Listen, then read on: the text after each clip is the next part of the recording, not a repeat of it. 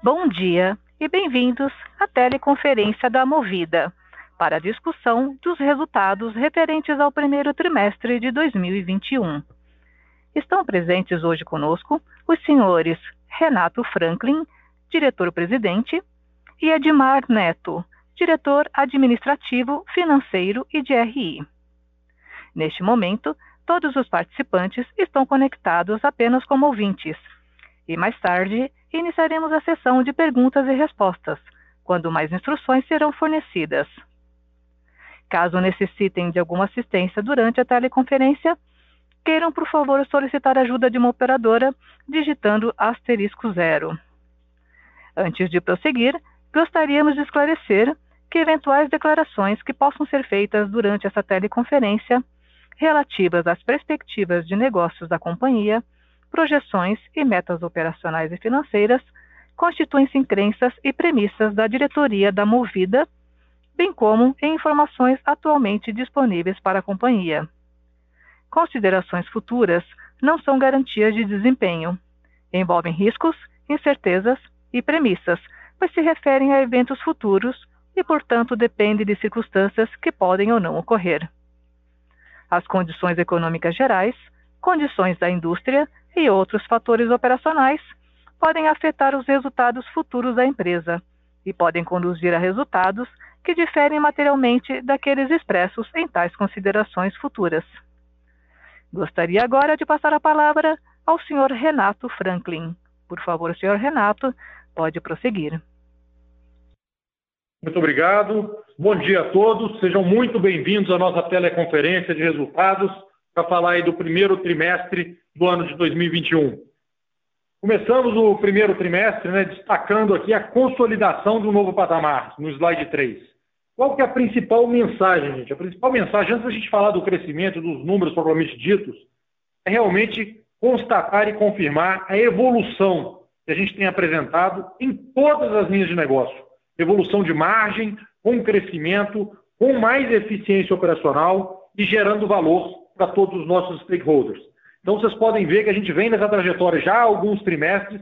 Teve lá o segundo TRI, que teve os números da pandemia ficaram impactados, mas você tira isso e o aprendizado que a gente trouxe para dentro da empresa, a evolução ficou ainda maior. O patamar que a gente roda hoje é muito diferente. Vamos aos números para a gente poder falar um pouquinho desse novo patamar da Movida. Primeiro, falando de frota. Todo mundo falando, vocês estão acompanhando as matérias a dificuldade da indústria automotiva, a complexidade de uma indústria automotiva, principalmente no Brasil, mas no mundo inteiro, de retomar a produção. Mesmo nesse cenário, nós temos apresentado crescimento em todos os trimestres. O crescimento que a gente apresenta agora, a frota final de 124 mil carros, são 5.300 carros a mais do que o primeiro trimestre. E se a gente olhar desde julho, que é o momento de menor frota da movida, a gente tem 22 mil carros de crescimento. Eu gostaria de reforçar a nossa estratégia lá atrás. Nós tivemos agilidade para vender os carros, fizemos recordes de vendas no segundo trimestre usando os canais digitais. Isso nos possibilitou ir às compras mais rápido e garantir o fornecimento da Movida para cumprir o nosso plano de negócio ao longo de 2020 e iniciar 2021 em linha com esse plano de negócio também, enxergando, sim, fundamentos muito positivos para o nosso setor, para o nosso mercado e para a Movida, que está muito mais preparada do que estava antes. Quando a gente vai para a receita, conseguimos crescer frota, então crescemos receita também. E a gente cresce a receita líquida de aluguel né, em 17%. A receita líquida total ficou 805 milhões.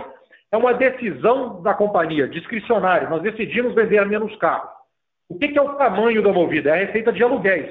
O carro eu decido vender agora ou vender depois. Eu vejo, às vezes, tem gente que olha para a receita total da companhia. A receita total da companhia é de serviços, é a receita de aluguel. Venda de carro, eu decido momento.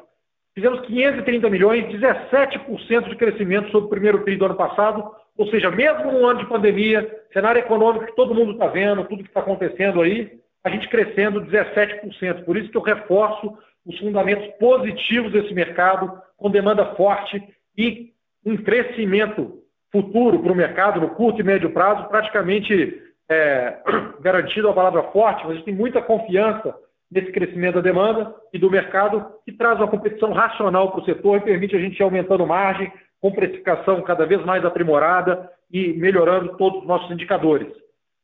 Para evidenciar esse ganho de margem, a gente passa para o próximo destaque, falar do EBITDA. EBITDA de 305 milhões de reais, é 35% de crescimento sobre o primeiro TRI de 20. Ou seja, a receita cresce 17 e o EBITDA cresce 35. A gente cresceu mais a receita do que cresceu frota e cresceu mais o EBITDA do que cresceu a receita. Estamos é um expressivo aumento de rentabilidade e de margem. Isso é execução operacional, é disciplina de custo, é a gestão apurada, principalmente depois da pandemia, com mais granularidade, bastante disciplina e profundidade e principalmente preparando a companhia para um novo ciclo de crescimento. E aí, a gente vai para o principal destaque do trimestre lucro líquido de 110 milhões de reais. É 100%, é o dobro do lucro líquido do primeiro trimestre de 2020.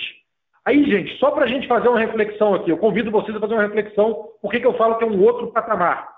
Se a gente pegar o lucro líquido dos últimos seis meses, o lucro líquido contábil nosso, dá perto de 290, 300 milhões de reais. Pegar o quarto trimestre com o primeiro TRI de 2020.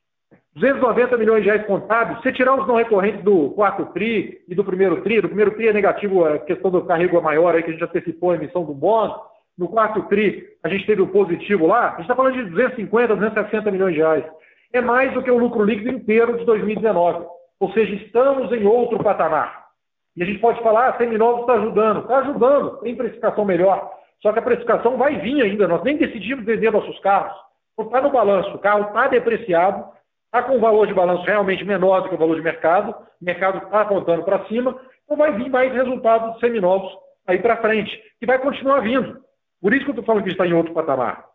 E aí eu venho para o último destaque aqui, que é importante para a gente olhar para o futuro da companhia.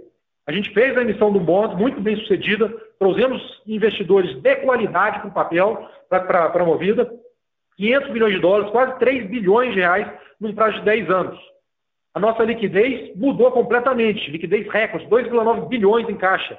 Hoje nós temos dinheiro para cumprir com nossas obrigações até o final do ano que vem. Continuamos trabalhando essa dívida, o Edmar vai falar depois, reduzindo o custo de capital, alongando, preparando a companhia para a gente poder crescer e cumprir nosso plano de negócio com tranquilidade, com todo o conforto, conforme a gente sempre falou, crescimento seletivo, com compromisso com rentabilidade, com geração de valor.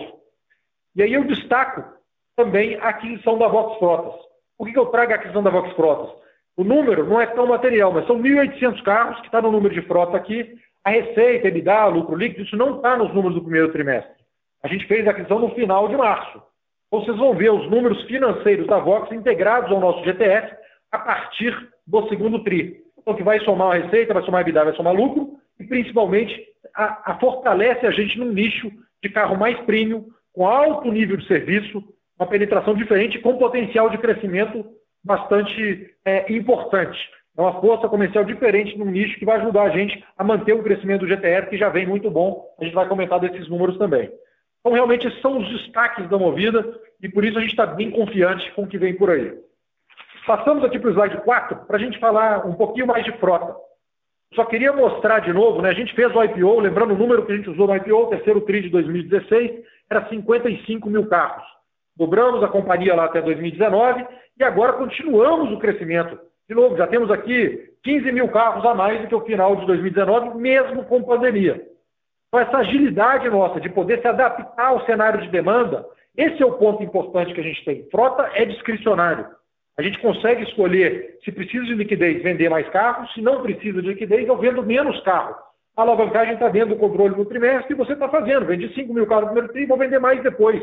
É, isso é decisão da companhia. E carro subindo de preço, fez sentido esperar um pouquinho, que eu vendo com margem ainda melhor agora do que eu venderia no primeiro trimestre.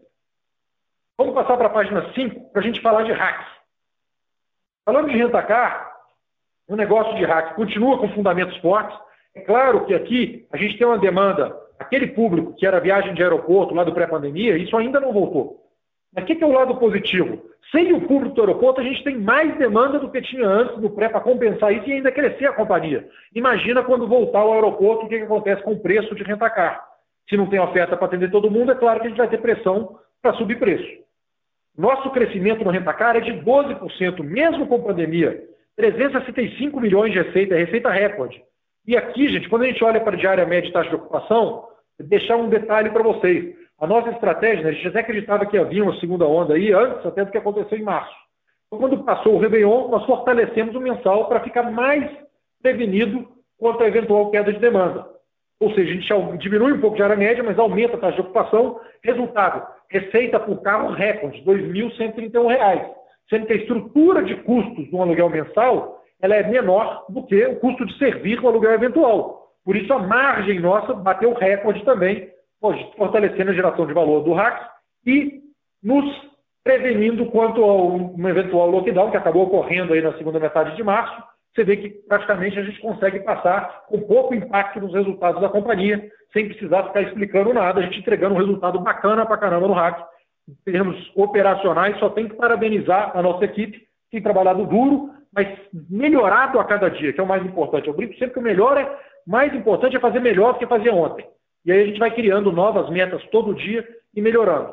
Quando vai ali para baixo, um novo patamar de diária, 5 milhões de diárias, crescendo, vamos trazendo cliente novo, aumentando a base de clientes da Movida e sempre com foco no digital, em pessoa física. Corporativo também está crescendo, a gente tem um share baixo, estamos ganhando share no corporativo. Viu os números da Abracorp pode olhar aí os números que saíram comparando o ano. A gente ganhou market share, foi a única locadora que ganhou market share no corporativo e mantendo o nosso posicionamento. Nosso posicionamento é o serviço é premium, entregamos o melhor NPS no mercado. Eu não tenho o menor preço no mercado, eu tenho o preço justo pelo serviço que eu entrego e com um custo menor custo do mercado. Esse é o nosso posicionamento. Vocês podem ver no quarto lado aí, a gente reforça, somos uma empresa low cost, simples, com agilidade e ainda com oportunidade de redução de custo. Então, entregamos mais um pouquinho, agora 502 reais no primeiro TRI, mesmo num trimestre forte, no LTM 491 reais de custo por carro, deixando a gente bem competitivo para continuar crescendo no RAC, que tem fundamentos sólidos de crescimento aqui. Passando para o GTF, e GTF inclui o carro zero quilômetro, tá, gente, para pessoa física. O produto movido a zero quilômetro, quem não conhece, até convido a entrar no site lá e fazer uma cotação, que vocês vão alugar e vão ver como é que é bom. O negócio está crescendo bastante, tanto no corporativo, principalmente pequena e média empresa. Lembrando que o pessoal, o ano passado, adiou a renovação de frota por causa do cenário de pandemia. Chega agora na hora de renovar a frota. Quem tem lá pô, 10 carros para renovar está falando de 600 mil reais. Para uma pequena empresa, é dinheiro, é capital de giro. Quando ela faz a conta e avalia a terceirização, ela vê que ainda reduz custo, ou seja, no caixa fica muito melhor e no PNL também fica melhor. Chega a dar 15% de redução. Então tem crescimento forte em pequena e média empresa, a plataforma digital que a gente montou tem dado resultado e os números estão aqui. 30% de crescimento no GTF, 165 milhões de receita, melhorando a receita por carro um pouquinho, R$ 1.231. Ainda tem desconto de zero quilômetro? Ainda tem desconto de zero quilômetro, porque se a gente deu três meses e ainda continua dando os carros novos, só que, obviamente, como a base vai crescendo, o carro novo tem menos peso no, no negócio como um todo, no preço médio como um todo. Então, começa a melhorar. E a gente está ali no número de diários já batendo 3, 3 milhões e 800 mil diárias. E no custo mensal por carro, como a gente está montando a estrutura de zero quilômetro para construir uma outra movida, eu tenho falado isso, esse vai ser o maior mercado de aluguel de carro, zero quilômetro vai surgir uma outra movida aqui dentro. Lá na frente, quando a gente começar a abrir número disso, vocês vão ver quanto isso é relevante para o mercado de aluguel de carros. Então, estamos montando uma estrutura que pesa um pouquinho no curto prazo, ela vai ser diluída com o tempo e isso volta ao normal e a margem do GTF volta ao normal, que é o, o high sixties aí que a gente vem operando, uma taxa de retorno muito bacana, custo por carro baixo, gerando valor para a companhia. Então, vamos crescer no GTF e a ideia é até aumentar um pouquinho a exposição do GTF quando compara no relativo com o RAC, para a gente ficar ainda mais resiliente para momentos de crise, com um EBITDA muito forte, então ele auxilia a gente a crescer mais rápido, um carro que eu coloco aqui, o EBITDA que ele gera vem mais rápido, e aí já me permite crescer de novo, mais rápido, mantendo a companhia no ciclo de crescimento com rentabilidade, saudável e alinhado com o nosso plano de negócio. Dito isso, gente, convido vocês para o slide 7, para a gente falar um pouquinho dos seminovos. Seminovos, de novo, é discricionário a quantidade de carro que eu quero vender. Tem mercado sempre. A gente pode olhar segundo TRI de, 2017, de 2020, mesmo com pandemia, lógico, já a gente escolhe quanto quer vender. Primeiro TRI, escolhemos não vender muitos carros. A gente escolheu atender os nossos clientes do RAX, ao invés de deixar o cliente concorrente. Quem ficou com menos carro, a gente atende cliente dos outros também, bacana. Então, resolvemos vender menos, 275 milhões da receita. Margem bruta recorde, 21,8%. Estamos focando totalmente no varejo. Se eu não quero vender muito carro, para que eu vou vender no atacado? e em vendas online. Venda online crescendo bastante. É um negócio que veio para ficar. Eu tenho falado isso já desde o terceiro TRI, quando a gente divulgou os resultados do segundo trimestre, que nos surpreendeu também. E continua surpreendendo, porque com loja aberta online está forte, com loja fechada online está forte. Hoje muda pouco, a loja está aberta ou fechada, que é um negócio diferente. Claro que é melhor a loja aberta, é melhor. Mas hoje, a transformação digital que tem ocorrido no nosso negócio seminovos nos permite crescer sem necessidade de uma infraestrutura adicional na mesma proporção. Então a gente vai continuar, conseguir, assim que a gente resolver vender mais carro, já resolvemos, estamos vendendo um pouco mais no segundo TRI, vai vender mais no terceiro TRI, a diluição do DNA vem e o crescimento da companhia vai exigir menos infraestrutura, diluindo ainda mais o DNA, ou seja, é um negócio que a gente enxerga margem aqui bacana. O cenário de seminovos mudou de precificação, estamos enxergando preço positivo, tem inflação do zero como ocorrendo aí, puxando o preço, mas principalmente a nossa capacidade de vender no varejo permite a gente, inclusive, revisar a depreciação, que é o que o Edmar vai comentar agora. Ed, por favor. É, obrigado, Renato. Bom dia a todo mundo. É, Bem-vindos ao nosso call de resultados. Eu começo pela página 8, onde a gente já traz uh, um slide de todas as, uh, as divulgações, que mostra a depreciação nos últimos 12 meses e a depreciação anualizada. É, no caso do RAC, a depreciação dos últimos 12 meses em R$ 2.700 é, no primeiro trimestre do ano passado, esse número era perto de 3 mil. E agora, o que, que acontece? A gente faz uma forte redução para perto de 800 reais quando a gente olha o valor anualizado, é, em função de tudo que o Renato comentou. A dinâmica de preços em seminovos, ela permite à companhia, nesse instante, fazer essa redução de mais 70% é, na depreciação. Quando a gente fala de GTF, o movimento é na mesma direção, a magnitude é parecida, né? a gente está falando de 63% de redução, e aí o valor da depreciação anualizado hoje é perto de R$ 1.600, substancialmente menor do que os 4 mil, 4 mil e pouco que a gente rodava no ano passado, quando a gente tinha aquele cenário de incerteza. É, eu sempre destaco né, o, que, o saldo de balanço da depreciação acumulada que tem se mantido, na média, acima de 5% nos últimos 12 meses, o que nos dá um conforto bastante grande em relação ao que vem por aí é, no mercado de seminovos e as margens que a gente vai mostrar. É, vamos passar agora para a página 9, por favor, e eu vou falar dos resultados, é, basicamente e EBIT por linha é, de negócio nossa. O RAC é um recorde uh, de 46% de margem, 169, uma evolução de 34 milhões, mais de 5 pontos percentuais em relação ao mesmo período do ano passado. Quando a gente fala de EBIT do RAC, também recorde, uma margem de 37%, um avanço de 15 pontos percentuais em relação ao ano passado, muito importante. GTF, recorde nominal, praticamente 100 milhões uh, de EBITDA, e aí uh, a gente muda de patamar, o zero quilômetro contribuindo de forma relevante a essa altura. E a parte de EBIT, um avanço de 11,5 pontos percentuais, 48%, também recorde. A gente está falando nominalmente de 33 milhões de reais de avanço. Seminovos é um destaque nos últimos tempos, né, fruto de todo o trabalho que foi liderado pelo Renato de transformação da marca e agora, mais recentemente, com o mercado ajudando. Então, a gente entrega uma margem EBITDA de 13,2%, que é recorde para a gente, 30 milhões a mais de EBITDA uh, comparado ao ano passado, e na parte de EBIT, pela primeira vez, a gente atinge um EBIT de dois dígitos também no, no, no em seminovos, é, quase 30 milhões de EBIT, mais uma vez, é, um patamar totalmente diferente. Olhando para o resultado consolidado, 305 milhões uh, de EBITDA consolidado, um avanço de 80 milhões. Aqui é importante destacar uh, um ponto que o Renato levantou, que desses 80 milhões de avanço, 50 milhões vêm de aluguel. Então, nós estamos mudando também né, a rentabilidade do aluguel combinado, todo consolidado, para um outro patamar. 30 milhões de, de, de seminovos ajudam, a gente sabe que ainda vai navegar ah, por um bom tempo com um, um IBDA positivo, mas ainda não temos certeza é, do que isso, como é que isso se comporta no longo prazo. De qualquer maneira, importantíssimo, IBIT recorde, 242 milhões, com uma margem de aluguel de 46%. Página 10, é, já é um pouco disso, né? Que eu acabei de falar, olhando tudo de uma forma conjunta. A receita, 805 milhões pela decisão de vender menos. Receita de aluguel recorde, 530. EBITDA, últimos 12 meses, já na faixa de 1 bilhão de reais. vou falar disso um pouco mais à frente. IBIT mudando de patamar, é o segundo trimestre consecutivo com IBIT acima dos 300 milhões, por acaso o mesmo número. IBIT uh, no trimestre 242, rompendo a barreira dos 600 milhões nos últimos 12 meses.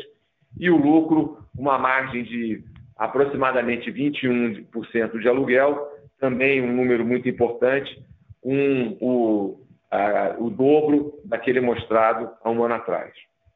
No slide 11, a gente traz aqui é, o nosso caixa e a dívida, mas é, eu queria destacar aqui um negócio bastante importante, que é o seguinte: a gente ainda está em processo é, de mudar o perfil, né? como o Renato falou, lá no nosso release, a gente tem um encargo nesse trimestre de pré-pagamento e de carrego negativo que deve ir reduzindo ao longo do tempo. Mas o mais importante disso tudo é que a gente está com prazo médio hoje de seis anos e a gente tem recursos em caixa para enfrentar, para pagar todas as dívidas nos próximos quatro anos e meio, praticamente cinco, ou seja, a gente de fato vem conseguindo mudar a estrutura de capital da companhia nos últimos tempos. Na página 12, esse slide a gente passou a adotar a partir da emissão do bônus a gente traz a reconciliação da alavancagem com o IBIDA para a Covenant. Então, o IBIDA para a Covenant está aqui do lado direito baixo, 1 bilhão e 51. A, a Vox Frotas trouxe nos últimos 12 meses 17 milhões e meio de IBIDA. A partir do próximo trimestre, todos os números já vêm consolidados. E aí, ah, na parte alta, eu trago de novo a questão de como é que está para frente. E no trimestre passado, a gente falou né, sobre a anualização do IBIDA do quarto TRI, permitindo a gente enxergar 1,2 bilhão de reais em relação a um IBIDA anual. De novo, segundo trimestre consecutivo, um patamar de resultado diferente, e a essa altura a gente tem uma confiança bastante grande que a gente vai chegar nesse número aqui. Alavancagem, como o Renato falou, temporariamente, por decisão nossa, acima de 3, mas uh, com o aumento da venda de carros a gente vai começar a fazer a partir de agora, a gente traz ela de volta é, para perto de três vezes. Na página 13, eu trago a geração de caixa e como é que se comportou o fluxo de caixa da companhia. Né? Começando pelo EBITDA, a gente vê um avanço importante, 148 milhões é, é, nos últimos 12 meses do primeiro TRI é, em relação ao mesmo período né, do ano anterior. Quando você olha para o caixa gerado pelas atividades operacionais, a gente está falando de um aumento de 50%, 1,3 bi versus 900 milhões. E o caixa gerado antes do crescimento, de novo, é mais do que dobra. Né? Como o Renato falou, a gente tem conseguido avançar de maneira relevante na rentabilidade da companhia, é, dando um suporte muito forte para o crescimento. Com isso, a geração de caixa aumenta a 700 milhões de reais, como vocês estão vendo aqui no pé da página, atingindo 647 milhões. É, com isso, eu devolvo a palavra para o Renato, né, para ele falar é, um pouquinho sobre o que a Movida tem feito em ASG. Obrigado, Ed. Vamos lá, gente, para o slide número 14, onde a gente fala um pouquinho do nosso posicionamento ASG. Né? A gente até trouxe esse slide aqui, que é um resumo né, do nosso posicionamento institucional, porque a Movida tem conquistado um posicionamento, a gente tem recebido reconhecimento bastante relevante de diversas entidades pelo nosso posicionamento ESG, só aumenta a nossa responsabilidade, a gente tem ciência de que tem muito mais a fazer do que o que foi feito. Mas eu gostaria de destacar aqui, né, a Movida, lembrando, primeira locadora de veículos do Brasil a ser certificada empresa B, a segunda empresa de capital aberto do Brasil, décima segunda empresa de capital aberto do mundo, tem várias empresas no movimento B tentando se certificar aí, não é porque os outros não tentaram, um processo difícil, que exige transparência, que tem um monte de coisa, e que mostra o nosso comprometimento em estar fazendo isso. Foi a primeira locadora também a fazer parte do ISE da B3, do Índice de Sustentabilidade Empresarial da B3, que são 36 ações de 30 empresas. Fomos também, é, estamos também no, no ICO2, que é o Índice Carbono Eficiente também da B3, aí, é, olhando para o reporte de emissões de gases de efeito estufa.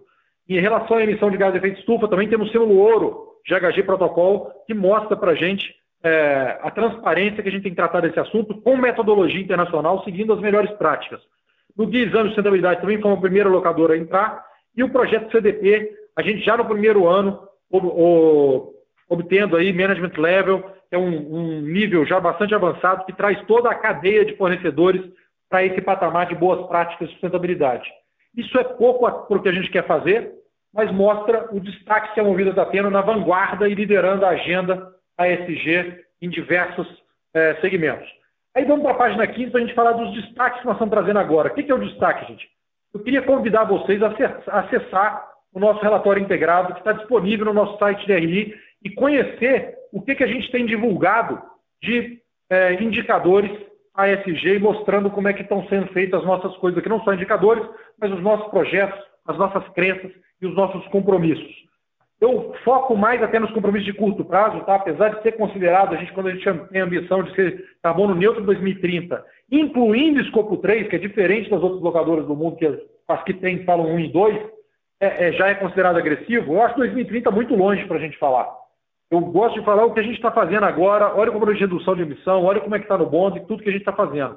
Então tem um resumo da trajetória nossa da década de ação que tem sido falado na ONU, que é de 2020 a 2030, para você poder conhecer com os nossos compromissos lá. A gente fez a revisão do nosso estudo de materialidade com 116 consultas, está tudo publicado também.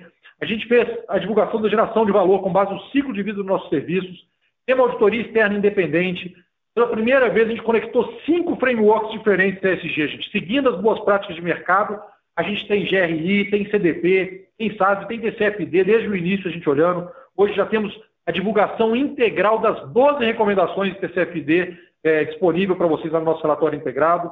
E a divulgação de geração de valor nos cinco capitais, também colocado lá, que vocês conseguem conhecer um pouquinho mais da nossa agenda ASG. Dito isso, convido vocês aqui para o slide 16, para a gente falar um pouquinho né, com esse slide aqui que ilustra a nossa estratégia. O que, que é a nossa estratégia? Lembrando, primeiro, a gente destaca aqui a questão das montadoras, crescimento, né, para garantir o crescimento em linha com o nosso plano de negócio, a gente precisa de bons acordos. Fizemos nossas alianças lá no final de 2020, até novembro a gente já tinha firmado quase tudo, o resto firmou logo depois, e todos os cronogramas têm sido cumpridos. Às vezes tem uma que desvia um pouquinho para baixo, outra que entrega um pouco mais, a gente está recebendo de acordo com o planejado, conseguindo receber de acordo com o planejado. Segundo trimestre tem mais recebimento do que o primeiro tri, tem essa segunda onda que pode impactar um pouquinho, mas está vindo em linha com o que a gente planejava, se vier um pouco menos é pouca coisa menos. E terceiro tri em diante a gente tem um volume grande, então por isso a gente entende melhor adiar um pouquinho a venda, a gente vai vendendo conforme as compras, renovando a nossa frota, ainda temos a menoridade média do mercado, então a gente vai fazendo isso gerando valor. A FIP tem subido, né? é, todo mês um pouquinho, o que ajuda a gente também a vender o carro com a margem um pouco melhor. Então, sempre falo que a gente tem um estoque aqui em seminovos. Segundo pilar, gestão de custos. Eu falo que preço, quem dita é mercado, a gente consegue cobrar assim e criar inteligência para melhorar a rentabilidade dos nossos ativos, mas o mais importante é ser austero em custo, ter o menor custo por carro, que é isso que vai dar a melhor margem, melhor retorno no médio e longo prazo.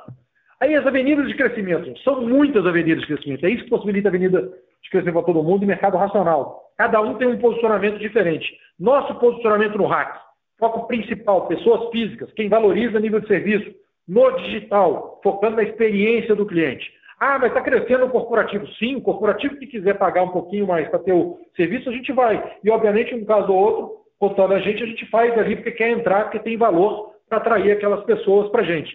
Com isso, temos conquistado um crescimento importante, 13% de crescimento no hack, o patamar já é 365 milhões, com a margem EBITDA é, muito boa, 46% aqui no RAC, que é importante para a gente continuar crescendo o RAC gerando valor para a companhia. Segunda avenida de crescimento que se desdobra em algumas avenidas. Dentro do GTS tem várias avenidas. Tem grandes BIDs, grandes corporações, médias empresas, pequenas empresas, tem agro, tem telecom, tem um monte de avenida. Qual é o nosso foco? O nosso foco aqui são dois. Movida zero quilômetro para pessoa física, como está vendendo em média pô, contratos com 31 meses, Hoje, agora está até aumentando um pouquinho, os últimos contratos fechando em 36 meses, o pessoal está pegando conhecimento dessa modalidade, traz redução de custo para o cliente, melhora a experiência e, para a gente, é uma TIR muito alta, uma geração de valor bacana para caramba, com um custo muito baixo. Então, tem crescido bastante no zero quilômetro, com plataforma 100% digital, as vendas nossas são quase todas totalmente digital e com pronta entrega. A Movida até hoje é a única e tem o carro para pronta entrega, que você faz tudo digital e agenda a retirada na loja. Em poucos dias você está com o carro na sua mão. Então, essa é uma verificação importante. E no corporativo? Ah, a gente entra nos bids, entra nos bids, tem que manter, tem que crescer. Mas aonde que é o nosso foco? Digital B2B, crescendo em pequena e média empresa, capilaridade para o negócio, mais margem, yield um pouco melhor. Então vocês vão ver a gente começando a melhorar é, no GTF a questão de margem e geração de valor também, com menos competição. Quando vai para o terceiro ponto, que é garantir a rentabilidade do negócio e a renovação dos ativos seminovos, estamos operando já num outro patamar, consistência no varejo, margem bruta de 22%, crescimento de 13 pontos percentuais sobre o trimestre anterior. Então tem um pedaço disso que é depreciação, mas é pouco. Tem um pedaço que é mercado e tem um pedaço que é execução nossa, que está em outro patamar, que nos permite hoje ter confiança para esse ciclo de crescimento. Nos seminovos, nossa estratégia também é fortalecer o digital cada vez mais para possibilitar a venda no varejo, garantindo aí o nosso plano de expansão com renovação de frota, mantendo a frota sempre nova, gerando valor para a companhia e dando segurança para a gente continuar fazendo o CAPEX, investindo no RAC, fazendo os contratos de GTS e após a assinatura de contrato, fazendo o CAPEX de GTS em zero quilômetro e crescendo com rentabilidade contratada. É um balanço que todos são importantes, porque o GTF traz estabilidade, traz recorrência, o RAC traz varejo, traz escala e permite negociar de outra forma com a montadora, e o seminovos garante o ativo novo para reduzir o custo operacional e para dar melhor experiência para o nosso cliente. Então, dito isso, gente, eu reforço a nossa confiança nos fundamentos do mercado, reforço o, o, o competição racional que a gente está vendo aqui e realmente que a pandemia só acelerou a transformação cultural trazendo uma demanda, antecipando uma demanda que já ia vir nos próximos anos, mas que ela vir um pouco mais rápido do que viria e que está compensando a ausência do aeroporto e do turismo aí, que ainda está muito fraco, dada a pandemia, e com a vacinação deve voltar é, mais rápido possível, principalmente o turismo doméstico, que volta antes do internacional, contribuindo para a gente. Aproveito aqui para agradecer né, toda a nossa equipe, nossos colaboradores e as famílias dos nossos colaboradores, que, primeiro, por cumprir todos os protocolos de saúde e segurança, se cuidando e cuidando dos nossos clientes. Segundo, por ter trabalhado duro para estar entregando sempre mais. E, sem dúvida, para estar construindo um 2021 muito melhor do que o que a gente imaginava antes e preparando a companhia para um novo ciclo a partir de 2022, ainda melhor do que 2021. Agradeço também todos os interlocutores, né, nossos clientes, principalmente, fornecedores, investidores e credores, porque são fundamentais para a execução do nosso plano de negócio, que depende de todos. Temos certeza que nós todos aqui juntos né, temos um caminho aí de crescimento, com rentabilidade, com geração de valor, seguros que os nossos melhores resultados ainda estão por vir. Então, ficamos à disposição agora para perguntas e eventuais esclarecimentos. Muito obrigado de novo a todos pela participação no nosso call. Senhoras e senhores, iniciaremos agora a sessão de perguntas e respostas. Para fazer uma pergunta, por favor, digitem asterisco 1. Para retirar a pergunta da lista, digitem asterisco 2. Nossa primeira pergunta vem de Pedro Bruno, da XP Investimentos. Bom dia, pessoal. Obrigado pelo espaço, pela pergunta.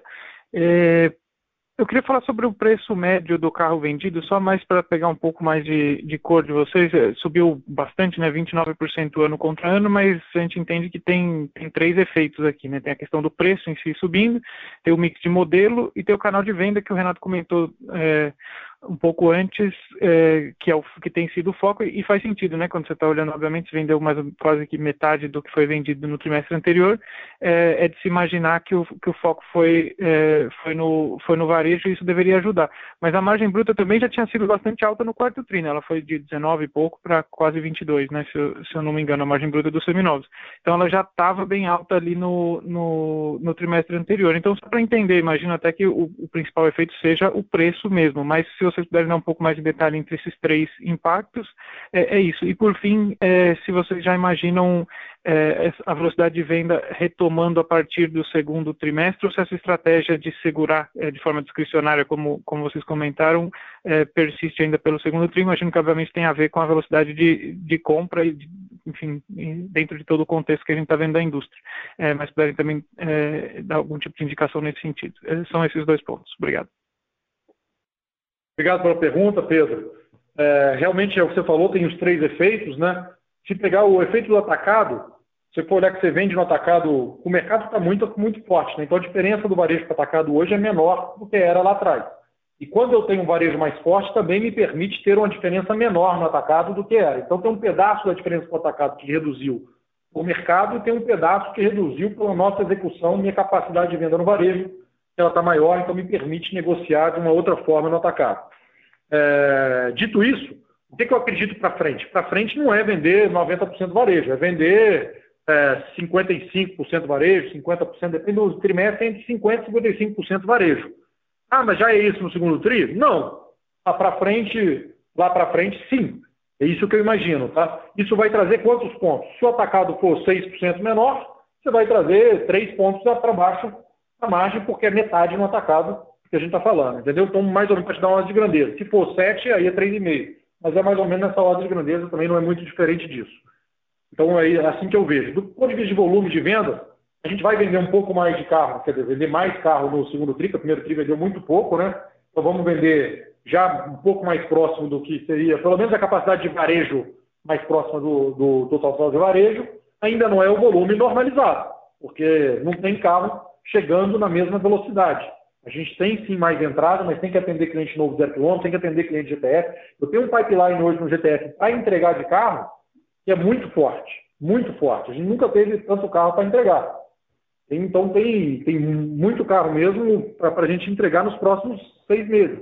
Está combinado com o cliente que pode demorar, tem contrato que é dos outros, tem contrato que é nosso, que é nosso eu consigo segurar um pouco mais, o que é dos outros chega uma hora que eu tenho que entregar. Então isso reduz a minha capacidade de gerar o ativo agora. Eu prefiro manter um pouquinho mais é, os carros que tem uma KM que ainda dá para rodar no rack e vender aquilo que já está na hora mesmo de fazer o giro, olhando para a alavancagem ficar dentro do controle e tal, o crescimento puxa um pouquinho para cima, então a gente vende um pouco mais também para equilibrar as coisas e ficar certinho. Mas, de novo, acho que o melhor ponto aqui é que está discricionário, podendo escolher quanto a gente quer vender, o quanto que a gente escolhe vender, a gente vende. A gente gira todo o estoque, que nunca foi a realidade de seminovos antes. Então, está tá bacana pela execução e mercado ajudando, que puxa o preço. Acho que a gente vai ver mercado desse jeito, e preço médio daí para cima um pouquinho, né, ao longo do ano de 2021 inteiro, e possivelmente ainda margens fortes no início de 2022. Aí todo dia tem que ficar olhando para frente e vendo o que vai acontecer, né? Porque mercado brasileiro, a gente sabe como é que é o negócio, então sempre mantém um pé atrás é, para garantir. Por isso temos um saldo em balanço né, de depreciação bastante é, que dá, dá confiança para a gente que está tranquilo, para a gente entregar uma margem boa de seminovos. A margem vai vir acima do que aquilo que a gente gostaria de entregar, sim, porque o mercado acabou ficando melhor do que o que a gente imaginava mas nós vamos calibrando a depreciação para entregar uma margem positiva de EBITDA lá na frente também, agora começando a olhar já para 2022. Não sei se está tá perfeito, super claro. Obrigado, Renato. Obrigado, tá. A próxima pergunta é de Rogério Araújo, do UBS BB. Bom dia, Dimar. Bom dia, Renato. Parabéns aí pelos resultados. Eu tenho duas aqui da, do meu lado. A primeira, se vocês pudessem explorar um pouquinho os efeitos do, da segunda onda de Covid, é, primeiro no hack, né? Como é que foi o decorrer de janeiro, fevereiro e março? Acho que março deve ter tido impacto maior em termos aí de utilização, de tarifa, né? talvez um pouco de mix mensal e, e varejo. E, e também em relação a recebimento de carros. Se eu não me engano, a expectativa da companhia no primeiro TRI era uma normalização ali para o segundo TRI. Né? Como é que é, essa segunda onda tem afetado? Se puder separar um pouquinho que, o que é segunda onda de fato e o que é uma dificuldade de recebimento de componente global das montadoras, né? Mas como é que então o hack e, e, essa expectativa de recebimento de carros foram afetados pelo Covid. E aí eu faço uma segunda depois. Obrigado. Olá, Rogério. Obrigado pela pergunta. Tem até uma pergunta do webcast bem parecida com a sua primeira aí, que é os impactos do Covid, aqui do Rodrigo da Sul América. Então a gente já aproveita e já responde as duas juntas aqui. É, olhando para o impacto do Covid, né, realmente impactou um pouquinho ali. Não foi igual lá atrás, tá? Primeiro porque a população não assusta igual assustou a primeira vez. Então, aquele momento, todo mundo assustou e ainda ficou pensando o que ia fazer. Agora já tem um monte de gente que está adaptado, né? já está em home office, já está pegando o carro para ir para a praia, trabalhar uma semana da praia e voltar, de uma semana do campo, um ou outro fazendo um passeio de fim de semana, então continuou um pouco mais normal do que o que era. Tem uma freio, um freio? Tem um freio no aluguel eventual. A ocupação caiu? Caiu. A gente desmobilizou um pouco de carro e puxou a ocupação para baixo. A gente teria entregue um trimestre acima de 81% de ocupação se não fosse é, o efeito do Covid. A rentabilidade ficaria ainda melhor, a receita ainda melhor. Deixamos um pouco de dinheiro na mesa. Quando cai a ocupação, você reduz o preço para ganhar um pouco de share e minimizar os impactos. Mas é bem menor do que era antes. E qual é a outra vantagem? A retomada está mais rápida, porque abril, primeira quinzena ainda foi ruim, e a segunda quinzena já foi apontando para cima e, e, voltando ao normal, hoje já caminhando para a normalidade. Eu enxergo um junho muito forte. Tá? Hoje, quando eu olho para frente, pela curva de ocupação futura, lembrando que o nosso negócio tem pouca antecedência, né? então a, a, a previsibilidade, quando você pega um R2 de demanda futura olhando para julho, ele não é tão alto. Então, o grau de confiança não é tão alto. Mas a gente enxerga uma demanda muito forte para julho, parecido com o que foi dezembro lá, é o que parece hoje pela, pelas curvas que a gente tem aqui hoje. Então, mais ou menos esse é o impacto aí olhando para o hack. Olhando para o outro lado, né, que é carro, que impacta a oferta da montadora, eu acho que os dois efeitos se misturam, tá? Porque a segunda onda ela trouxe aí, teve a paralisação da indústria, que foi divulgada, né? Quase nove fábricas paradas durante uma semana tal. Mas parou também porque estava parando todo dia um pouquinho, entendeu? Porque está faltando o tal do chip, está faltando um pouco mais de material, cada lugar é uma coisa, o chip é o mais falado, né, mas tem outras coisas que também na está faltando, é um problema mundial, não é só do Brasil. E você tem montadoras atuando de uma forma que está minimizando mais esse impacto e montadora que está sofrendo um pouco mais para poder colocar a casa em ordem. Tem impacto no faturamento de carro para a gente? Tem impacto no faturamento de carro para a gente. Você falar que não tem, é mentira. Tem impacto. É, agora, o impacto é material pra caramba? Não, não é. Não é um negócio que muda totalmente o plano. Compra um pouco menos, eu vendo um pouco menos, eu consigo seguir meu plano. Esse aqui é o ponto, entendeu? Mas tem um impactozinho no segundo TRI. A gente vai ver né, a normalização, se você pegar o acordo, terceiro TRI era pouca coisa maior que o segundo TRI, terceiro TRI passa a ficar já maior do que o segundo TRI de compra, entendeu? Fica com uma diferença é, maior um pouquinho. Mais ou menos é o que eu posso falar Perfeito, aqui. Sim, Renato, obrigado. Agora minha... Desculpa, Rogério, pode falar. Maravilha. É, eu queria também explorar um pouco o Fleet Rental. Né? Eu, olhando os números, teve um, um certo descasamento entre crescimento de diária e frota média. Né? Parece que a utilização caiu em cerca de uns seis pontos. Foi isso mesmo, né? E o que explica se, se talvez é a parte de pronta entrega do Movida Zero Quilômetro, ou alguns carros recebidos e com uma certa demora aí para ser entregue ao cliente, né? O, ou eu, eu de alguma forma olhei os números errados tá?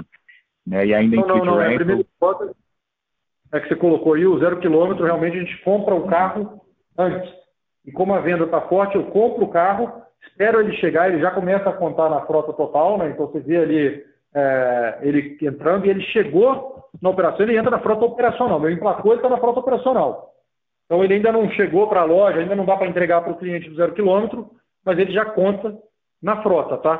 Para poder é, entrar. A gente está andando e ainda tem alguns dias para entrega do cliente depois que chegou na loja. O cliente vende, estou vendendo ele praticamente um, dois dias depois que chegou na loja, mas aí vai mais três dias para o cliente agendar a entrega, que combina de acordo com a disponibilidade do cliente para preparar o carro na loja, esse tipo de coisa. Ou na média, se você pegar, você tem de 5 a 8 dias aí, depois que o carro chegou na loja, do faturamento, isso dá aí 25 dias do faturamento do carro, 30 dias às vezes, depende da montadora, tá? Então isso muda.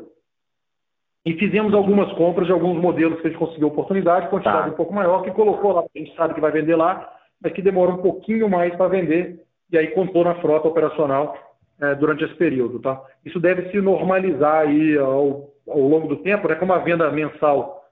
Porém, que a venda mensal zero também vai aumentar. Mas lá na frente, isso normaliza. Porque hoje o crescimento do zero quilômetro é muito grande perto da frota do zero quilômetro. Então ele pesa no, no todo, entendeu? Uhum. E tem demanda. Perfeito. Então é essa, essa utilização um pouco Tá? É, essa utilização um pouquinho menor, ela tende a continuar com, conforme o modelo zero quilômetro cresça bastante. Isso também mostra que o zero quilômetro é o principal driver de crescimento, né, Renato, do que do, do Delta Fleet que a gente está vendo. Eu acho que dá para falar que o zero é, um é a maior importante. parte disso, né? É um drive importante. Tem crescimento no fleet também, mas é importante. Muito obrigado. Parabéns novamente aí. Muito obrigado, Rogério. A próxima pergunta é de Lucas Lage, da XP Investimentos. Bom dia, é, Renato, Ed, obrigado por pegar na pergunta. É só, eu queria entender um pouco com vocês é, a dinâmica de rentabilidade no GPS. Né? A gente viu essa margem de 60%, um pouco abaixo ali de 75%, 70% que estava rodando até o terceiro TRI.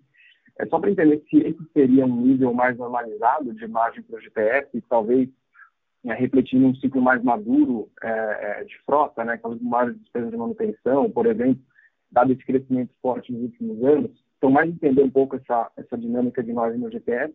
E o segundo ponto, se já puder fazer aqui, mas em relação ao, ao zero quilômetro né, dentro do se vocês poderiam dar um pouco mais de detalhe é, nesses custos opcionais que vocês mencionaram, até como uma das razões aí essa queda de margem no GPS, para o desenvolvimento do produto. Né? É, queria saber se vocês enxergam alguma sinergia de custo né, desse produto 0KM com o mensal que vocês já têm, né, toda a estrutura montada lá para a pessoa física no hack, ou são estruturas 100% separadas? Se, você realmente, se vocês realmente tiverem montado do zero, toda essa estrutura do 0KM, mas entender um pouco mais assim, realmente custo aí no, no GTF e também esse nível de margem. É, são esses dois pontos. Obrigado. Obrigado pela pergunta. É, realmente é diferente. Tem sinergia, tá? A gente veio trabalhando no início, compartilhando muita coisa e a gente está segregando cada vez mais. Ele vai ganhando escala o produto e justifica você ter célula separada, principalmente olhando para o tamanho que isso vai ficar. Isso fica relevante e fica aquilo que eu falo que vai construir uma outra movida, porque vai construir uma outra movida. Aquilo que a gente falava lá atrás, antes do IPO que estava construindo a movida, é o que está fazendo com zero quilômetro e, e eu não tenho dúvida. O mercado potencial do zero quilômetro, eu falo que é 500 mil carros por ano. Esse é o mercado potencial para a gente endereçar. 500 mil carros por ano é coisa para caramba para crescer. Claro que a movida não vai pegar porra, um share relevante disso, não é isso que a gente está falando. Mas você vai construindo números importantes. Então, tem uma construção do zero. O que, tem a mais que está aí também no custo que impacta? Quando eu adio renovação, muitas vezes com o cliente eu tive que fazer troca de pneu que eu não fazia. Eu tive que fazer algumas coisinhas a mais para compensar ali. Então, o custo de manutenção, ele sobe um pouquinho. Eu tenho um pipeline de renovação forte, e assim que tiver as compras, a gente vai fazer. Outra coisa, quando eu priorizo o varejo, todos os carros eu estou vendendo varejo, porque minha loja está sem carro. Então, carros que anteriormente eu olhava para a conta e falava, cara, o melhor é vender outra casa, que é mais rápido, eu não preparo, eu estou preparando esses carros. Então, tem um, um pouquinho de custo ali também adicional. É que tudo, se você for olhar, é pequeno, né? No resultado, o que mexe o ponteiro, se você for olhar para chegar na margem normal, está falando ali de 10 milhões de reais no trimestre, entendeu? Então, quando você joga um pouco de um, um pouco de outro, você cria uma squad com mais uma célulazinha disso, uma célulazinha daquilo, na hora que você soma tudo no bolo, são coisas que serão é, compensadas rapidamente com a escala que a gente vai fazer e que a renovação de frota compensa o outro lado e a gente entra na normalidade, voltando para a margem EBITDA no meio dos 60, 65, 66. Isso é que a gente imagina que é mais normal para esse negócio. Você está dando um gás, não estou dando, vai estar andando. É isso que vai ser, é isso que a gente enxerga. Eu acho que tirando aquilo que não está sendo diluído e esses pontos que são mais não recorrentes, a gente voltar para a estratégia normal, a gente tem que voltar para essa margem, que é o que está precificado, é o que a gente imagina entregar. O zero quilômetro, vale citar, ele entrega margem até acima disso. Então, quando ele se tornar mais material, lá na frente, aí demora. Estou falando mais de médio prazo, mas está falando de margens ainda maiores, tá? Não, perfeito. Tá, tá ótimo. Obrigado, obrigado, Renato. Obrigadão, Lúcio. A próxima pergunta é de Vitor Mizuzaki, do Bradesco BBI. Oi, uh, bom dia, parabéns pelo resultado. Eu tenho uh, duas perguntas aqui.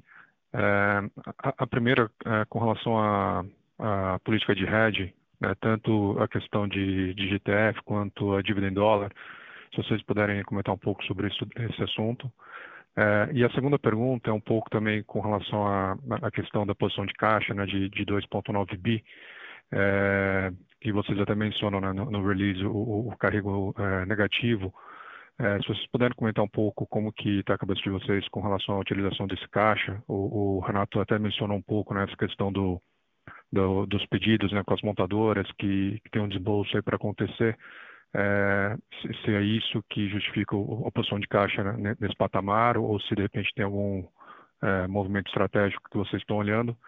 E, e, e também, né, se for relacionado à, à questão do, do, do CAPEX né, para compra de carro, é, se vocês puderem comentar como está a negociação de descontos. Obrigado. Vitor, é, bom dia. Edmar aqui falando. É, são várias perguntas, eu vou aproveitar para já responder algumas perguntas que apareceram no webcast também. É, primeiro, a posição de caixa é, de praticamente 3 bilhões ela é temporária, né? e ela faz parte da nossa estratégia de, a, de aprimorar de maneira substancial a nossa estrutura de capital, mexendo o perfil de amortização. Com isso, é, durante 2021, a gente ainda prevê algum movimento de pré-pagamento de dívida, né? já foi 1,2 bilhão de reais, né? e com isso a gente consegue ter uma estrutura de capital que vai nos dar folga para executar a estratégia sem precisar acessar o mercado em tempos eleitorais. Esse é o primeiro ponto. Segundo, não há uh, nenhuma previsão de movimento estratégico.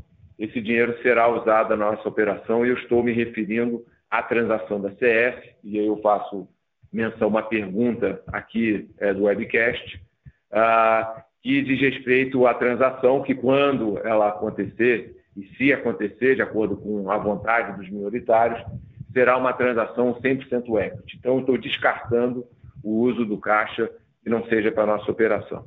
Tá? Então, isso é, é só para mostrar uh, o que está por trás da nossa estratégia.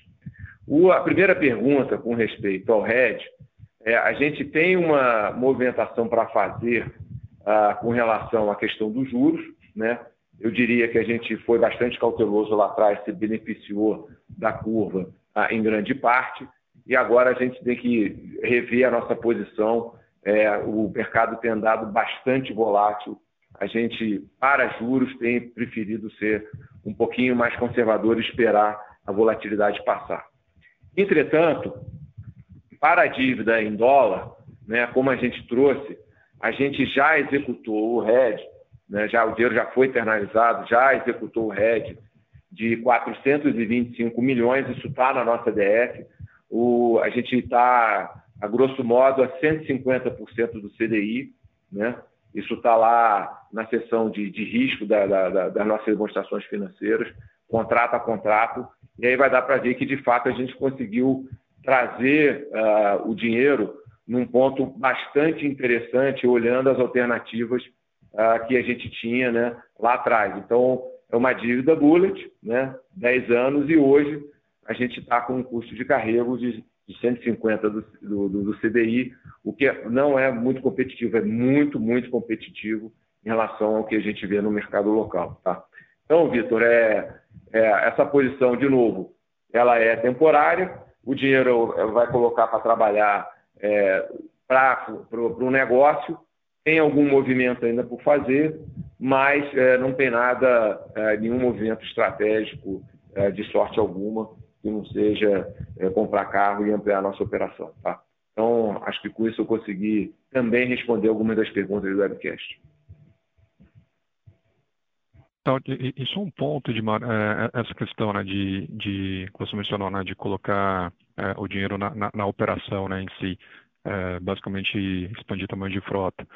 É, como está essa, essa conversa com, com, as montadoras? Né? O, o, Rogério até perguntou um pouco com relação a isso, mas se você puder, de repente, comentar um pouco do, do lado comercial com as montadoras, com, como está a conversa? Obrigado, Vitor. Basicamente é o seguinte, né? a gente não tem mudança estrutural na política de desconto, tá? Então a gente continua com condições competitivas e acordos firmados sendo cumpridos. O que, que tem? Tem, às vezes, um modelo ou outro que para a montadora, dependendo do câmbio ou do supply chain, não está fazendo sentido a margem ficar negativa e nesse modelo ela acaba sugerindo ou reduz desconto ou muda mix. e aí a gente acaba avaliando e vendo, ó, vou mudar mix, esse modelo então não vou pegar e tal, alguma coisa do gênero, e você se adapta aqui, porque alguns modelos não está fazendo sentido para eles nem vender nem no varejo, né? A exemplo da Ford com os carros pequenos que tinha margem negativa para vender um carro no varejo, não faz sentido. É melhor vender o carro porra, mais caro, mas que tem margem. Então, acho que isso vai acontecer cada vez mais, né? se você pegar o preço público dos carros, né? É, do carro pequeno, ele está aproximando do carro SUV. Então, fica até na locadora, da mesma forma que quando a gente começou no início, você tinha que estimular muito o aluguel de um SUV, hoje você tem demanda de SUV, diferente de ter que estimular, é, vai acontecer, acho que o mercado nosso vai se transformar do ponto de vista de tipo de frota, principalmente com os motores ficando mais eficientes do ponto de vista de consumo nos carros é, maiores, porque a grande preocupação da maioria dos clientes não é nem em pagar o aluguel, é o consumo, eles põem na conta também quanto vai gastar de gasolina. Então isso vai puxar a transformação da indústria. Tá? Hoje não temos nicho comercial, o relacionamento está bom, estamos discutindo já com algumas montadoras volume de 2022, já temos uma montadora praticamente combinado e andando, mantendo nossas condições. Então, fundamentos ainda positivos para nós aí. Acho até que a gente vai ver na economia, o cenário econômico que todo mundo projeta para frente, ele é bem desafiador, o cenário macro. O cenário de renta cara é muito positivo, gestão de frota, mas o macro é pior. E existe até um, um cenário deles aí de alguma restrição de crédito que impactaria a venda de varejo e que daria mais força para a gente comprar carro com alguma sobra de carro, com alguma possibilidade de comprar adicional no segundo semestre. Tá? É como a gente está vendo e como estão sendo conduzidas as conversas. Tá ótimo, obrigado. A próxima pergunta é de Regis Cardoso, do Credit Suisse. Bom dia, Edmar, Renato, obrigado pelas perguntas. É, tem alguns tópicos que eu, que eu queria é, é, discutir. Assim, uma delas é o seguinte: é, vocês têm expectativa de, de vender mais carros, é, mas já vem de uma taxa de utilização alta no, no RAC, né? E, e, ainda tem essa limitação de compra. Então, eu queria entender se você consegue continuar crescendo frota operacional média no RAC, mesmo aumentando né, a venda de carros. É, essa é uma das perguntas. A, a outra é o seguinte, se você ah. consegue dar um, um, uma noção, uma ideia de, de como tem avançado e qual é a penetração hoje do zero quilômetro, é, e se isso tem ajudado, inclusive, na dinâmica de, de tarifas médias do, do GPF. É, e aí, se me permitir um, uma última, vou, vou abusar um pouco aqui, fazer uma besteira, é, e se vocês puderem discutir também a dinâmica da depreciação. Quer dizer, eu entendo que o carro mais valorizado permite reduzir a depreciação, eu só queria entender o, o timing, né? Porque, por que esse trimestre não nos, nos dois trimestres anteriores? Obrigado. Vamos lá, obrigado pelas perguntas, Regis. Falando primeiro do, do crescimento do RAC, né? Sim, a gente enxerga algum crescimento de frota operacional, tá? é, obviamente menor, aí olhando para segundo TRI, é um pouco mais desafiador, vamos ver quantos casos a gente consegue, a média operacional do trimestre não deve crescer tanto, nossa expectativa é crescer mais a frota operacional de junho do que a do trimestre, para poder já preparar para junho, que vai ser um mês mais forte, e para julho, que vai ser um mês mais forte. Tá? No ano, tem crescimento de frota operacional no RAC, sim, a gente vai acelerar um pouquinho o giro do ativo, mas crescendo. Por isso que o giro a gente vai balanceando de acordo com a entrada de carro que a gente tem das montadoras. Olhando para a segunda pergunta, dar mais cor aí do, do zero quilômetro, a gente não abre números, então hoje a gente considera um negócio estratégico, a gente fala que é grande e tudo, mas preferimos que ninguém sabe qual o pace que nós estamos correndo e qual o pace que, que usando para poder comparar. Eu acho que é melhor a gente manter a nossa estratégia ainda sem abrir qual é a penetração. Uh, no ticket médio ele ajuda pouco no início, tá? porque a gente dá aquele 50% de desconto está precificado, né? Mas no médio prazo ele ajuda no ticket médio, sim, é, do GTF também, tá? É, Regis, deixa eu falar um pouquinho sobre a depreciação e, e sobre o timing, né? E o, o, comentário em relação a esse trimestre, é, foi feita referência a isso nesse call, a gente tinha uma expectativa aqui do lado da companhia de regularização do suprimento de carros ao longo do segundo trimestre e que quando chegasse já no terceiro a gente estava com a situação normalizada, portanto, uh, a gente poderia esperar uh, um pouquinho mais na depreciação. O que acontece é que De fato, nós uh, estamos vendo que as montadoras estão com dificuldade de cumprir uh, os prazos agora no segundo trimestre, e com isso tem um reflexo no preço. Né? Você viu a margem de seminovos, ela continuou subindo, né? mesmo com a consideração do varejo, o preço contra preço ainda foi mais alto do que no final do ano. Então, a gente teve conforto né, de reduzir a depreciação, em especial naqueles carros que serão vendidos no ano de 2021, como eu já havia comentado né, no call anterior. Né? A gente ainda tem um pouco uh, de cautela em relação às vendas a partir da metade do ano que vem, que daqui a pouquinho eles começam a entrar na nossa frota. É, entretanto, tem um outro ponto, Regis, que eu tenho reforçado, né, que é a questão da diferença do valor do carro.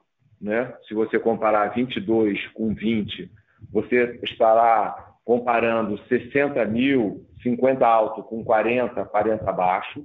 Então, tem um avanço importante no preço do carro que fará com que a diluição seja mais efetiva.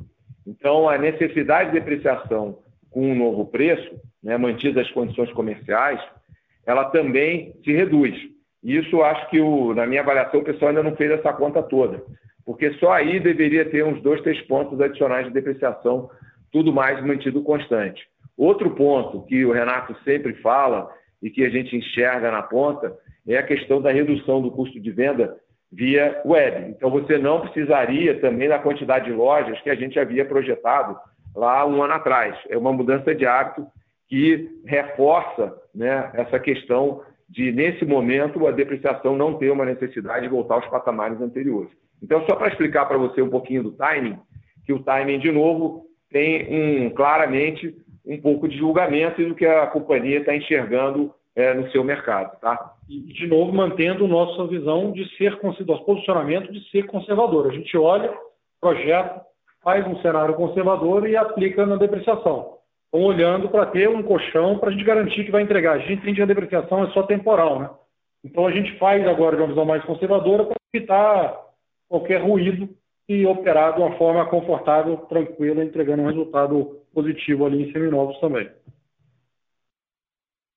Tá legal, ficou claro. Obrigado, pessoal. bom dia. A próxima pergunta, em inglês, será de Declan Hanlon, do Santander. A próxima pergunta vem de Fernanda Requia, do BTG Pactual. Oi, Renato, Ed, parabéns pelo resultado e obrigada pela oportunidade para fazer a pergunta. É, eu queria só, na verdade, explorar um, um ponto aí que vocês falaram, é, quando estavam comentando a efeito da segunda onda, que vocês comentaram que assim, a segunda quinzena de abril já começou a mostrar crescimento aí, né, que, é, dando sinal de, de recuperação. É, eu queria só entender se vocês pudessem aprofundar um pouco mais é, no, no hack, de onde tem vindo esse crescimento, né? Se é mais é, se é mais o mensal ou se o, o, o, Uber já começou a mostrar também sinais de recuperação, enfim, se vocês puderem dar uma granularidade é, especificamente no hack, seria bem, bem útil. Obrigada. Muito bom, Fernanda. Obrigado pela pergunta dando um pouquinho mais de cor, né, tem alguns segmentos que, de novo, a pandemia trouxe alguns hábitos que acho que nem estavam na nossa conta de crescimento do mercado e que vai aumentando aqui. Só para dar um exemplo, né, no corporativo, aluguel de dois, três dias e quatro dias para viagens de curta distância é um negócio que começou a acontecer já no ano passado, mas que está cada vez mais forte e crescendo todo dia. Esse é um negócio importante que é uma mudança de hábito, e até é engraçado quando você conversa com os clientes, é que eles estão achando até que é mais produtivo do que eles imaginavam. Porque viagem para o interior de São Paulo, então ia de avião para fazer Ribeirão Preto. Agora ele vai de carro, já aproveita, já passa na filial de Campinas, na filial de não sei aonde, numa mesma viagem, em vez de fazer duas viagens. Tem gente indo até para o centro-oeste, passando pelo interior de Minas, pega Uberlândia, Uberaba e vai até Goiânia, Brasília de carro. Então, assim, carros estão se movimentando mais entre as nossas lojas, até contribuindo com aquela receita de taxa de devolução em outras cidades, é, e que ajuda a gente num, num negócio para poder pô, rentabilizar e criar uma demanda que não existia antes. Acho que até tem muita gente falando que mesmo quando acabar a pandemia vai continuar usando o carro para movimentar. Carro já é normal esse uso de carro de uma loja para outra, mas está ficando cada vez mais normal E aí a gente, por ser um player nacional, que tem capilaridade e que permite alugar numa loja e devolver em outra loja, pode atender esse tipo de cliente que não tem outra alternativa a não ser as locadoras grandes nacionais, entendeu? Então isso é importante. Quando pega o motorista de aplicativo, ele está mais ou menos estabilizado, tem demanda ali, mas está estabilizado. Motorista de delivery no Movida Cargo também está crescendo. O Movida Cargo cresce é, e vai continuar crescendo, e-commerce vai continuar crescendo. Esse é um novo negócio que surgiu ano passado também, que não existia, e que vem um negócio, para mim, vem um segmento do tamanho do Uber pela frente. Então tem um tempo para ele chegar lá, mas que vem desse tamanho para as locadoras. É, aquilo que eu falo, são muitas avenidas de crescimento que permitem aí cada um focar um pouquinho na sua avenida que tem mais vocação e essa competição acaba sendo racional, permitindo a gente ter um crescimento seletivo, sempre priorizando rentabilidade, entendeu? Então, dando um pouquinho mais de cor é isso. O carro mensal ele está controlado, a gente cresceu um pouquinho em janeiro, hoje o que cresce mais é o eventual. Quando eu falo retomada a partir do dia 15 de abril, é retomada do eventual. O mensal ele tem demanda. Então você tem mercado. É a escolha de querer ganhar market share, e aí tem um pouco de posicionamento de preço e um pouco de, de estratégia nossa, né? Ocupar carro, se tem restrição de carro. Começou, eu prefiro não ocupar. Mas hoje, se quisesse acrescer a companhia 20 mil carros no rack em mensal, você tem mercado dado aí já para fazer. Então, o problema nosso não é demanda. O problema é demanda com preço, com isso, aquilo, e competindo uma demanda com a outra, com a alocação de recursos que a gente tem, que hoje é menos balanço e mais carro, mas também tem, né? O balanço também não é infinito. A gente prioriza sempre com o compromisso de estar maximizando a rentabilidade, olhando para o retorno de cada um desses segmentos. É, Fernanda, só complementando um, um aspecto aqui quantitativo, é, no ano passado, é, a gente perdeu 20, 25 pontos percentuais de ocupação logo no início da pandemia, e foi aquela dura batalha para recuperar. Esse ano, com toda a estratégia aqui que o, o Renato montou junto ao time de hack, a gente perdeu quatro pontos de ocupação e a gente já vê uma sinalização positiva para frente. Então, mais uma vez, o, o, aprendizado do ano passado nos ajudou a passar por esse momento de, enfim, mais fechamento. Agora que tem é, flexibilização, isso vai nos ajudar de novo a, a entregar mais, mais resultado para frente, tá? Perfeito, pessoal, ficou super claro. Obrigada pela resposta. Senhoras e senhores, não havendo mais perguntas, gostaria de passar a palavra ao management da companhia para as considerações finais. Gente, de novo, muito obrigado pela participação de todos vocês. Gostaria de reforçar aqui né, o, quanto que evoluiu a companhia, o quanto que nós estamos num patamar diferente para todo mundo olhar aí tudo que a gente tem disponibilizado de informação, seja no âmbito financeiro, através dos nossos releases, das demonstrações financeiras, a nossa equipe de RI está à disposição também para poder esclarecer dúvidas. No nosso relatório integrado, a evolução da FG e principalmente, gente, a gente evoluiu muito em maturidade, que nos dá segurança para agora aproveitar esse ciclo de crescimento, de geração de valor, que já começou, mas que ele virá cada vez mais forte. Eu termino com aquele destaque que eu fiz lá na página inicial, que os resultados que estão por vir, eles são muito maiores do que os resultados que nós estamos entregando aqui. Então, obrigado pela confiança de vocês, um ótimo dia para todo mundo e vamos que vamos. Grande abraço. A teleconferência da Movida está encerrada. Agradecemos a participação de todos e tenham uma boa tarde.